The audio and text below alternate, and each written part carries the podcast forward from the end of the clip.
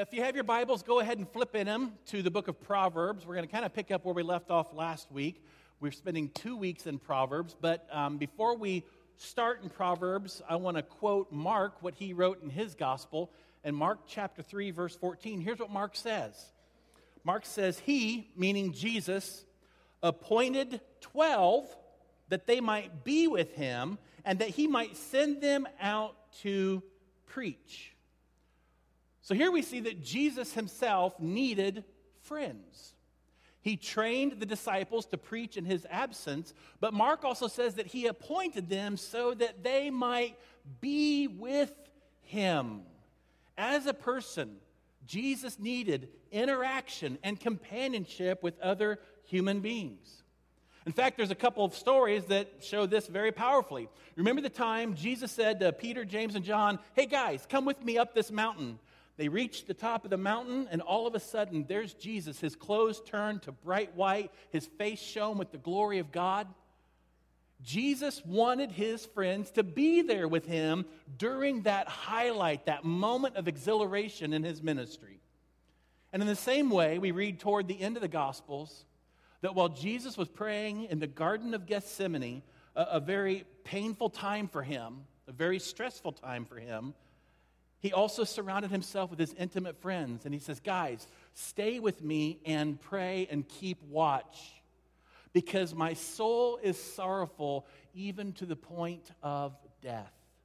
So Jesus wanted his friends to be there with him as well in that time of great sorrow, not just in times of exhilaration, but in times of sorrow. So if Jesus, God in the flesh, if he needed friends, then how much more do we need friends, right?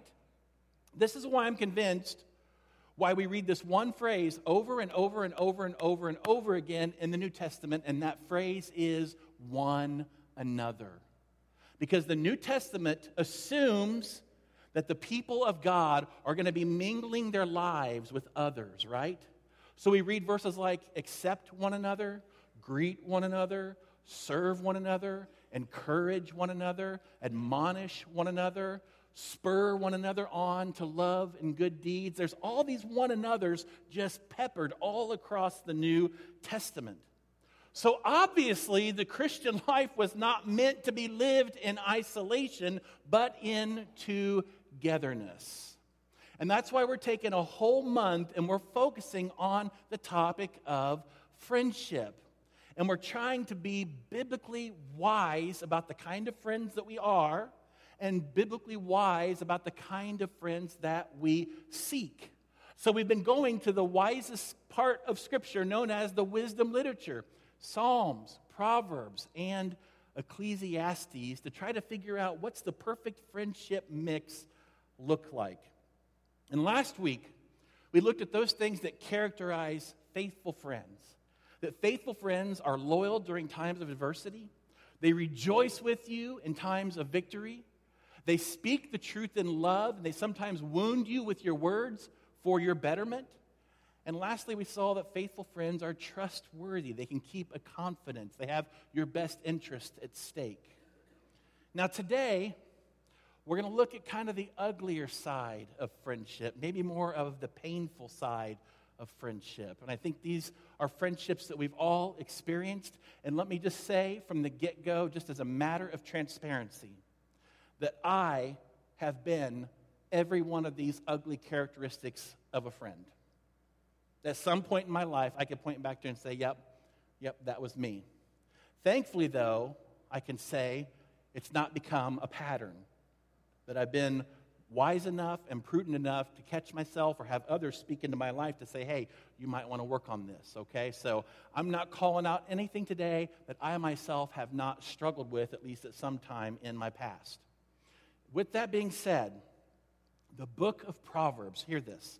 In chapter 1, from the get go, here's what Solomon says Everything I'm writing is going to prove very, very beneficial as you instruct your children. And here's what I love about Proverbs Proverbs uses these really neat everyday life word pictures, saying, This is like this. And it points a concept to a reality that we can understand, all right? So, parents, listen, Teach your children the kinds of things we're going to be talking about today, okay?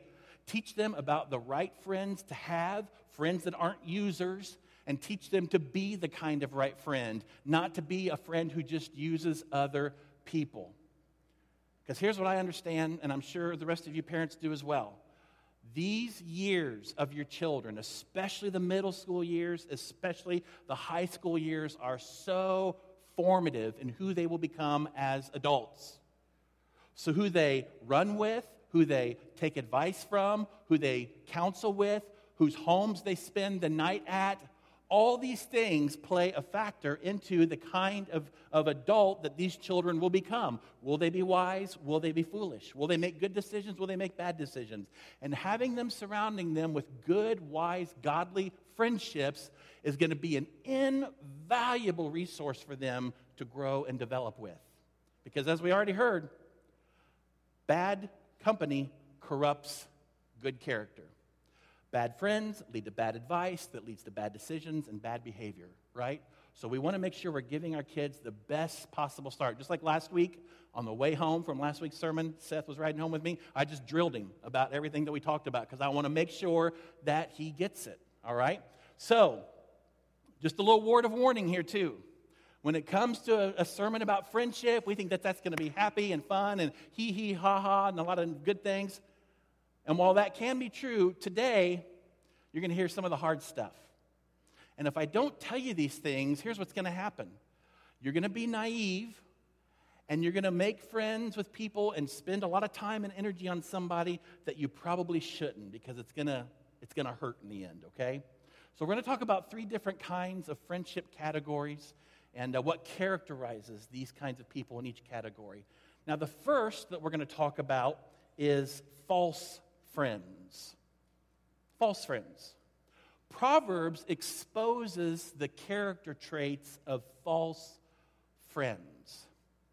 And sadly, and some of you know this from experience, sometimes false friends double as your blood relatives. There are actually people in the circle of your family who end up being a false friend. And the fact is, that one of the things that characterizes a false friend is that they can tend to be very, very selfish. Have you ever noticed that person who it's always about them? Solomon talks about this in Proverbs 18:1. Unfriendly people care only about themselves. They lash out at common sense. Listen to this. Fools have no interest in understanding. In other words, they don't want to hear what you say. They only want their own, they only want to air their own opinion. You ever have a friend like that? It's always about their plan, their agenda, their idea, their opinion. That's all that matters. And they want you to fall in line with their plan. And if you don't, they get mad because their friendship is more about control more than it is being mutually beneficial. They're just selfish. So here's the question to ask yourself as you're, as you're really evaluating your friendships in your life, just kind of go through the top 10 friends or top five friends you have in your life and ask this one question Is there reciprocity? Meaning, am I getting out of this friendship in the same measure that I'm giving? I give to them, do they give to me? I serve them, do they serve me? I pour into them, are they pouring back into me? Listen, if there is not reciprocity, if you're not getting something back out of this, that is not a friend. That is what we call a parasite, okay? That's just someone leeching and blood sucking off you so that they get something out of it, but they're not really interested in giving out of that. And there's a reason why selfish people tend to be alone a lot because they just alienate people and they repel people because people have been burned by them, okay? Here's another thing that false friends do they'll exploit you. They'll get out of you what they need, and then they will drop you. And Solomon speaks about this a couple different times. Proverbs 19:4. Listen to this. Wealth attracts many friends, but even the closest friend of the poor person deserts them. We've seen this play out, right? Just as you watch news clips on TV, you see like the professional athletes and you see the Hollywood elite, you see the rich and the wealthy, you see those people who are rising politically, and oftentimes what they have following them is this big entourage of people. Because just like Solomon says, the more money you have, the more people want to be your friend. Maybe some of you have been in a relationship before, and as you look back on that relationship, you saw sometimes, most of the times, it was probably too late, that that person was only interested in getting something from you financially, materially, maybe socially. They wanted to get close to you so they could get close to your friend group. Maybe politically, they wanted something for, from you. They wanted a favor because you knew key people in certain places, so they got close. Or maybe even something sexually they wanted from you. There are some people who are just professionals at exploiting friendships. And they're not loving you, they're just using you to get something money, service, a job, something that they need. Here's how Solomon says it again in Proverbs 19:6. Many curry favor with a ruler, and everyone is a friend of the one who gives gifts. Some of you in here, you know what you have? You have the gift of giving. You have the gift of generosity. You love serving people. You love helping people. It's just in your nature. You just constantly want to be a conduit to bless somebody. And that's a beautiful, beautiful trait. But here's what Solomon warns us look out for those people who might simply befriend you just so they can abuse your generosity. That they are going to be freeloaders, right? There are those people who are going to pretend to be your friend just because they're hoping that in the end you're going to deliver something to them. And they'll take anything. They'll take food, they'll take service, they'll take your money, they'll take a job. What they'll even do sometimes, they'll even shirk their responsibilities off on you because they know you're a good guy and you'll help anybody. And everybody knows that you do this for me, so I'm asking you to do this. And because you're a guy that can't say no, because you're a person who always wants to be generous, oftentimes you cave and you end up doing something that they should be doing. And they'll flatter you and they'll butter you up and they'll tell you whatever you want to hear just so they can abuse that friendship and get something out of it. So here's the key the key is not to be less giving, the key is not to be less generous, the key is simply to be more discerning in your friendships. When I was a student at Bible college, there was a guy I met like the first or second day of my freshman year just a super, super guy, a heart about this big, would do anything for anybody. Here's the truth you couldn't go anywhere with him without, like, if I was with him out somewhere and we were at the mall and be like, man, that looks really neat. I like that. First thing he'd say is, you want me to buy it for you? And he was completely legit. You couldn't point out anything, say anything where he wasn't wanting to do it for you, buy it for you, lend it to you, do something. He just had that kind of a heart. And you know what? It didn't take too long for some people around him to sniff that out. And you know what they did? They let him buy him stuff. They would always ask to use his car because they know he would never say no. And then one time, he happened to be in the bathroom at the same time these two guys were, and they heard him over talking about what a pushover he was and how they could get anything from him, and all they had to do was ask. And it took that big heart and it crushed it. I remember him coming to my room talking to me about it, and he was broken because his generosity, his service, his helpfulness just got exploited. And you know what? Thankfully, he was not any less generous after that, but he was a whole lot more discerning. And sometimes it takes getting burned like that before you learn that lesson. So there's false friends. You know what other kind of friends there are? There are sinful friends sinful friends. Let's talk about these. There's the gossip. Proverbs 16 28. A perverse person stirs up conflict, and the gossip separates close friends. Have you ever had a friend that just loves to live in drama? They just love to take the big old stick and stir the pot. One of the ways they do that, Solomon says, is through the conduit of gossip. The Bible has a word that it uses for these people. It calls them whisperers. It's those people who are, people are always closed mouth to somebody's ear like that. We have a word for them in our day and time. They're called busybodies. They're just always seeking out information. They're tagging all over your social media accounts, looking for what's newest going on with you. You know, every time you talk to them on the phone, they're like, hey, what's up? What's new? What's going on? How's life? And they just pummel you with all these questions, not necessarily because they care, but because they are experts in taking information and shifting it from one person to another. So here's a word to the wise be very, very, very careful about listening to somebody who is gossiping. Because here's what I assure you when they're not with you and in the company of others, guess what they're doing? They're gossiping about you. Some of you have had those people in your social network, they're just a lightning rod, right, of drama. You innocently tell them something, they spin it, tweak it a little bit, they tell somebody else, feelings get hurt, it gets shared again, tweaked a little bit more, and by the end of the day, seven people are mad at you, and nobody even knows where it all began, right? And you try to go back to the source, and they're like, I don't know what happened. You know, they just lit the match and threw it, and they don't know how the forest fire got started, right? How'd that happen? So it's the gossiping friend. Be very, very, very careful around people like that.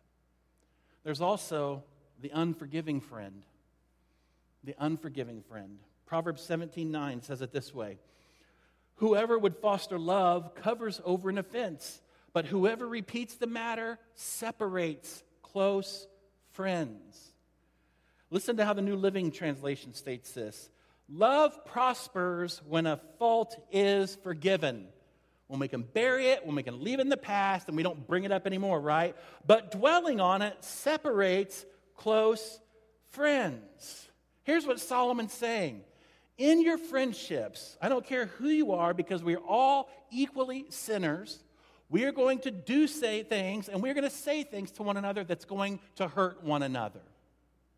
And sometimes, because we love a friend, we have to give them a mulligan. We have to give them a hall pass on that, right? And say, you know what? Considering what it is, this isn't worth going toe to toe. It's not a battle that I'm worth fighting right now. Because here's what Paul says Love keeps no records of wrong. You got to let bygones try to be bygones as much as you can. So, a good friend is one who is there, even if you've hurt them, they are still going to be there for you. A sinful friend keeps a logbook, they nurse a grudge, right? They never forget. You think something's long gone, you buried it a long time ago, and they're always walking around with the shovel, right? Man, I was sick and you never called me. What kind of friend are you? Remember that three years ago? I was sick and you never called. What, what kind of friend are you? You know, you were 15 minutes late and you didn't even apologize. How could you do that? Didn't you hear that my kid won the contest? and you never congratulated me, you had to have known what kind of friend doesn't congratulate another friend when his kid does something good? Or you, you didn't stand up for me when you were in the company of other people. When they were saying stuff, you never stood up for me. Or I've been talking to you for 10 minutes and I got a new do, and you haven't even noticed my new do, right? What kind of, what kind of friend does that? It's that kind of friend that just keeps the logbook, brings stuff up, they, they harp unrelentingly on stuff. So listen, if you don't want any friends, you just continue to do that. You keep harping on things of the past, you keep score, you demand apologies over and over and over and over, and people will avoid you like the plague, all right? So don't be the unforgiving friend.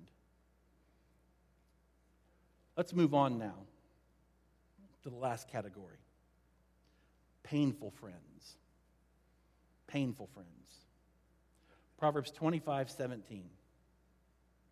Seldom set foot in your neighbor's house. I love this.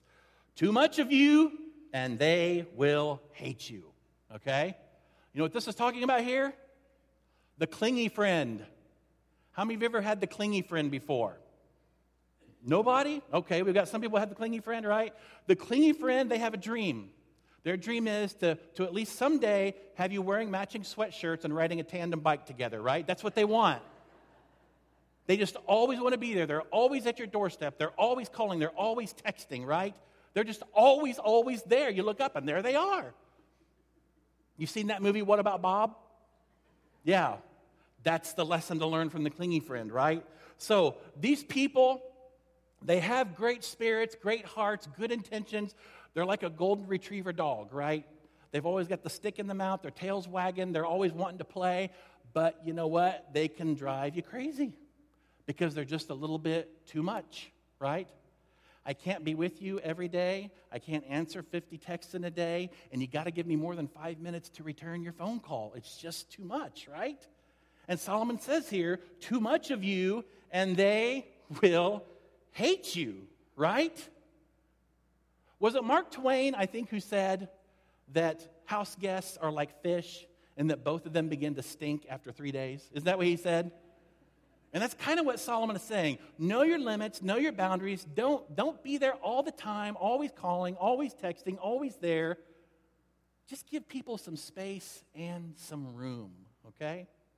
Now, sometimes these same people, the clingy friend, can sometimes uh, be painful because here's what they demand total allegiance. They want you to be their friend and their friend only. You dare not tell them that you ever went out with somebody else or that you and your spouse went on a date with another couple besides them because they want to be your friend exclusively. So listen, if you've got friends that get irritated, mad, they pout, they sulk when you tell them that you went out with somebody else, that is a very, very unhealthy dependency, okay? You know how I know that? I've watched some lifetime movies right? And you know, that's what a lot of times the theme is an obsessive friend who gets a gun and somebody dies, and it's not the obsessive friend, right? It's their victim. So, watch your parameters. A good friend will still feel safe and secure in your friendship, and they'll encourage you to explore your friendship boundaries, and they'll know their own boundaries to keep with you, okay? Here's another kind of friend that's painful the unreliable friend. Listen to what Solomon says in Proverbs 25 19. Like a broken tooth, here again, here's the life picture he's pointing to. Like a broken tooth or a lame foot is reliance on the unfaithful in a time of trouble. You ever have that friend that you can just never depend on? Every time you call them, every time you have a need, they're too busy, they can't help, They've got something else to do, another priority, and you're never the priority. You know what Solomon says? He says, having somebody like that who calls himself a friend in your life is like having one of your teeth that are broken and trying to chew food. That tooth is not reliable. It's like having a foot that when you really need it, it slips and it, it's not reliable. It doesn't get you where you need to go. That's the picture that Solomon's painting here. So, when there's a crisis that comes, when there's a real big need in your life, and you pick up the phone, here's the question Who you going to call? Who's the person who you know when you pick up the phone and you say, I have a need, they say, I'm there. And who's the person who says, I can't, I won't, I don't feel like it, call me some other time, I'm busy. You know, and that's not to say that your friends are always going to be help, able to help you with everything, but they're there to help you more than they're not. And here's the question to ask If every time you call your friend and you have a need, and they never respond to that need, here's the question, the painful question you have to ask yourself Are they really my, my friend? Right? They might want the respect of a friend. They might want you to give them the love of a friend. They might want the privilege to you as a friend and access to you as a friend. But if they're not willing to pony up when you have needs, if they're denying that, they're not a friend biblically. And sometimes that's a hard admission to make. Here's the last kind of painful friend one who is insensitive, an insensitive friend. Some of you may have experienced this before. Proverbs 25 20. Here again, another life picture. Singing cheerful songs to a person with a heavy heart is like taking someone's coat in the cold weather or pouring vinegar in a wound. So a good friend is sensitive to your mood. A good friend doesn't say, Hey, I'm happy, so if you're going to be around me, you got to be happy. I don't want you bringing me down. So if you're down, you just stay home. Or you know what? I'm feeling sad, so if you come here, I don't want to hear you all chipper. You got to be melancholy with me today because that's how I'm feeling. So unless you're feeling that way, don't come around. A good friend adjusts themselves to the emotional state. They try to empathize, they try to sympathize because sometimes what we need when we're crying is we need a friend who comes along and just cries with us. They don't have to do anything, say anything. They just shed a few tears. What we don't need is someone to try to completely change the mood, right? That's why Scripture says, rejoice with those who rejoice and weep with those who weep. Have you ever had that friend who's Mr. Optimistic, always cheerful, always, you know, always whistling, always singing, sun's always shining, it's never dark, right? Sometimes a friend like that, they're good in some situations, but like Solomon says, they can be painful in other situations. It's like this, he says, that when you're shivering cold and you need warmth, when that person comes along, it's like they just took the coat right off of you. When you need someone to empathize and sympathize with you because you're hurting and you got this big gaping wound, and they should be trying to heal it and put some salve on it, they come along and pour vinegar on it. That's what their spirit does to you when you're down like this. And here's what I've noticed we as Christians, I've been guilty of this before. You come across somebody who's hurting, who's in pain, and even though you got good intentions and good motives, when you show up, here's what you bring you bring Bible verses that you quote out of context, right? Someone says, Man, life's rough. You know, I've, I've got this diagnosis, or a good friend just died. You're like, Hey, praise God in all situations. That's what it says, brother. Hey, you remember what the Bible says? Consider it pure joy when you face trials of many kind. Right? You ever have somebody try to do that? You know what your response is? You just want to choke them, right? That's what you want to do. That's what your biblical response is, right? Just to choke them. Because that's not what we need in that time. We just need somebody to kind of get down with us and encourage us sometimes through our tears and through our sadness. And if they're happy about something and we're feeling glum, we try to rise up and try to celebrate with them and what they're happy about.